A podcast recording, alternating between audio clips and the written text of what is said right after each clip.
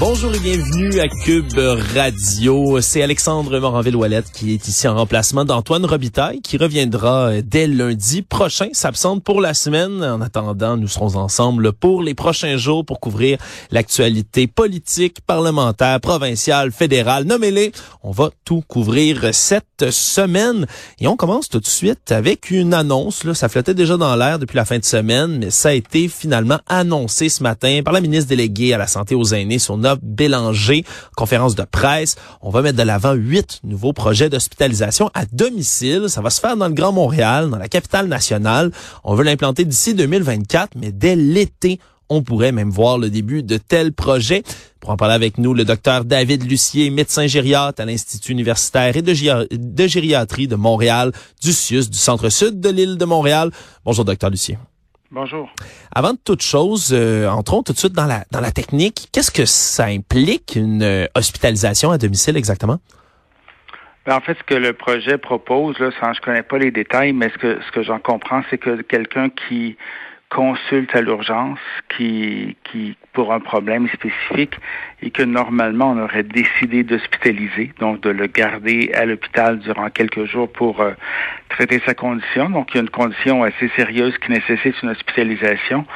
On va plutôt l'hospitaliser à domicile, c'est-à-dire qu'il va retourner chez lui et il va avoir les mêmes soins à domicile qu'il aurait eu à l'hôpital avec la même surveillance et avec les mêmes euh, les mêmes accès là, aux, euh, aux, professionnels si c'est nécessaire. Oui, parce que ce que j'en comprends, c'est que c'est bien là l'attrait de la chose aussi. Là. On donne vraiment là, tous les outils technologiques, on va les installer chez le patient lui-même. C'est ce que je comprends? Euh, effectivement, c'est que parfois il y a quelqu'un qui pourrait avoir euh, une maladie très, très grave qui a besoin d'un traitement ou d'une surveillance de tous les instants. Par exemple, si euh, j'ai quelqu'un qui est en infarctus aigu, qu'il faut lui faire une dilatation coronarienne, j'ai quelqu'un qui est aux soins intensifs, j'ai quelqu'un qui est en post-op de chirurgie, mais parfois j'ai quelqu'un qui est qu'une maladie qui nécessite une hospitalisation, mais qui a besoin, disons, d'antibiotiques euh, trois, quatre fois par jour intraveineux, qui a besoin de d'une surveillance avec des, euh, des diurétiques intraveineux pour euh, se débarrasser de l'excès de, de, liquide parce qu'il y a une surcharge euh, cardiaque. Donc, ceux-là peuvent aller à domicile avec une surveillance très, très proche parce qu'ils se déplacent, parce qu'ils sont capables de, de marcher, ils sont capables de s'habiller, de manger. Donc, ceux-là, on n'a pas besoin de les garder à l'hôpital nécessairement. On abordera dans quelques instants là, ce que ça peut libérer en termes de place de lit d'hôpital. Mais avant toute chose, l'important, on s'entend, c'est le patient, docteur Lucier. Quels avantages ça a pour un patient de rester à domicile? Là, on, comprend qu'on est toujours, on est toujours mieux chez soi que dans un hôpital. Là, on est toujours plus confortable, si on se comprend. Mais il y a des véritables bienfaits aussi, là, que ce soit physique ou psychologique. Oui, il y, a, plusieurs bienfaits, mais si on pense particulièrement aux patients plus âgés, là, ce qui est ceux que, que, je connais le, plus, si on veut, mais même chez les plus jeunes, en fait, les plus jeunes, on pourrait penser, par exemple, à, quelqu'un qui serait malade, mais pas assez malade pour être totalement euh, incapable de faire ses activités, quelqu'un qui serait en télétravail, par exemple, qui pourrait continuer à travailler à domicile, euh, même s'il a certains problèmes de santé qui nécessitent euh, euh, des, soins assez importants puis assez fréquents. Mais pour les personnes âgées, de rester à domicile, ça va avoir premièrement une grosse, grosse influence sur toutes les fonctions cognitives parce que un des désavantages principaux des hospitalisations pour les personnes âgées, surtout à l'urgence, c'est ce qu'on appelle le délirium, donc une confusion qui survient durant une hospitalisation. Hmm. Et, et, ça, ça peut avoir des effets. on dit que c'est une maladie mortelle, le délirium, parce que les gens peuvent en mourir parce qu'ils vont être confus, parce qu'ils vont tomber, parce qu'ils vont être agressifs, ils vont être agités. Donc ça, d'être à domicile, ça va diminuer beaucoup, beaucoup, beaucoup le risque de délirium. Et si on peut continuer aussi à se mobiliser, ça va aussi avoir un grand bienfait et on va perdre beaucoup moins de force en étant à domicile. Oui, on, le comprend bien parce que changer un patient d'un certain âge d'environnement, surtout quand ils ont habité, j'imagine, là au même endroit depuis peut-être des, des, années, voire des décennies, c'est ça, c'est vraiment le choc de changer d'endroit souvent quand on a une hospitalisation qui va venir créer ce délirium-là, c'est ça? Effectivement. Puis le pire, c'est à l'urgence, en fait. Et quand on est hospitalisé, on passe toujours euh, euh, trop longtemps, toujours, mais toujours un certain temps à l'urgence. Et, l'urgence, il n'y a pas de jour et de nuit, souvent, à l'urgence. Hmm. Donc, il y a du bruit, il y a de la lumière 24 heures par jour, il y a beaucoup de stimulation. Et ça, c'est le pire pour le cerveau. Moi, je dis souvent, le, si on veut savoir si on a une maladie cardiaque, on fait un tapis roulant là, pour voir si on fait de l'angine silencieuse. Mais le salle d'urgence, c'est le tapis roulant du cerveau. Euh, c'est-à-dire que si je passe à travers un séjour à l'urgence sans avoir de délirium, c'est que mon cerveau fonctionne très, très bien. Là. Ah ouais. J'ai pas de, de problème cognitif. Donc ça, c'est un, gros avantage de rester à domicile. On peut aussi penser que ça va prévenir la dénutrition. Hein. Une des choses qu'on déteste le plus à l'hôpital, souvent, c'est la nourriture ben oui. Euh, qui est pas bonne, qui est froide, qui arrive pas au moment où on a faim. Donc, si on est à la maison, qu'on a de l'aide, qu'on a la capacité de se faire à manger, on va manger beaucoup mieux que si on est à l'hôpital. Hmm. Et, on a beaucoup appris aussi là, depuis trois ans, malheureusement, tous les euh, les effets néfastes des infections. Donc, c'est aussi toutes les infections qu'on peut acquérir à l'hôpital.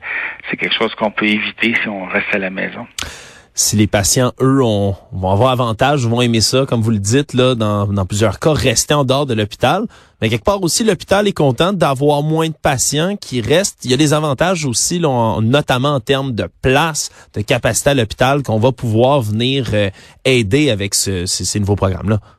Oui, ça c'est certain, parce que le, souvent on va avoir euh, les patients qui vont rester à l'urgence plus longtemps parce qu'il n'y a pas de lit sur les étages des chirurgies électives, donc quelqu'un qui doit se faire remplacer une hanche, quelqu'un qui doit se faire opérer pour un cancer, par exemple, et qui est annulé à la dernière minute parce qu'il n'y a pas de place à l'hôpital, parce qu'il y a des gens qui sont arrivés par l'urgence. Donc, plus il y a de gens qui retournent à la maison, euh, plus on va euh, avoir des lits disponibles pour ces personnes-là, finalement. Hmm. Quand on parle aussi là, dans le projet, on parle de respecter les spécificités de chaque région, de créer un programme qui va vraiment correspondre là, au profil des CIUS, des centres dans lesquels ça va être hébergé, tous ces projets-là. Quand on parle de spécificité de région en termes de soins, puis vous, évidemment, vous êtes gériatre, particulièrement en gériatrie, de quoi on parle? Je ne sais pas, comme je disais tantôt, moi, j'ai pas été impliqué du tout dans ce programme-là, hmm. donc je l'analyse de l'extérieur, là, mais, mais c'est certain qu'il y a des régions où ça va peut-être être moins facile de déployer ce programme-là parce qu'ils ont moins de ressources, par exemple. Ah, les, les euh, équipements, par exemple. C'est ça, les, les, équipements, mais aussi, ça, va dépendre du degré de sévérité de la maladie, par exemple. Hein. Si, euh, euh, je sais que dans le projet pilote de l'hôpital général juif, il fallait habiter dans un certain secteur. Euh, si je suis dans une région éloignée, que je suis hospitalisé à domicile, mais que je suis à 50 kilomètres de l'hôpital ou d'un d'un service de santé puis que ma situation se détériore, c'est pas l'idéal si euh, j'ai beaucoup une grande distance à faire pour euh, me rendre à l'hôpital. Donc il y a peut-être ça qui peut euh, qui peut influencer aussi la, la, faisabilité du projet. J'en profite, une dernière question avant de vous laisser, docteur Lucier, là, en votre capacité de gériatre, on parle beaucoup, là, puis c'est peut-être quelque chose, on dirait, qui va moins venir me, me toucher personnellement. Là, je suis pas très vieux, je suis dans la vingtaine le, vieillissement de la population au Québec, c'est un, phénomène évidemment qui est comme imminent depuis des années. On en parle, on en parle, on en parle.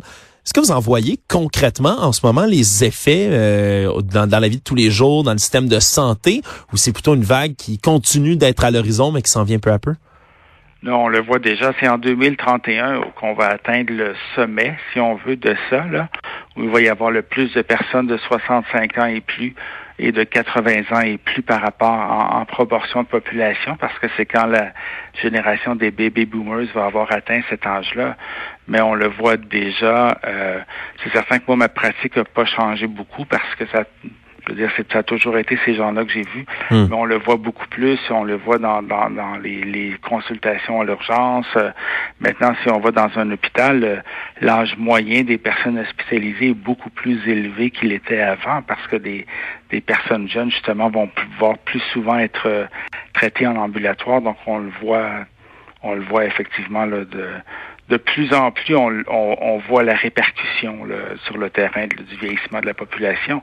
Et c'est pour cette raison-là qu'il faut, euh, oui, avoir l'hospitalisation à domicile. Et l'idéal, ce serait même que la personne n'ait pas besoin d'aller à l'urgence quand elle a un problème comme ça, mais qu'elle puisse avoir un médecin qui va aller la voir à domicile et la traiter à domicile euh, avec euh, tous les soins appropriés. Donc, même éviter la visite à l'urgence, ça, ce serait la prochaine étape probablement.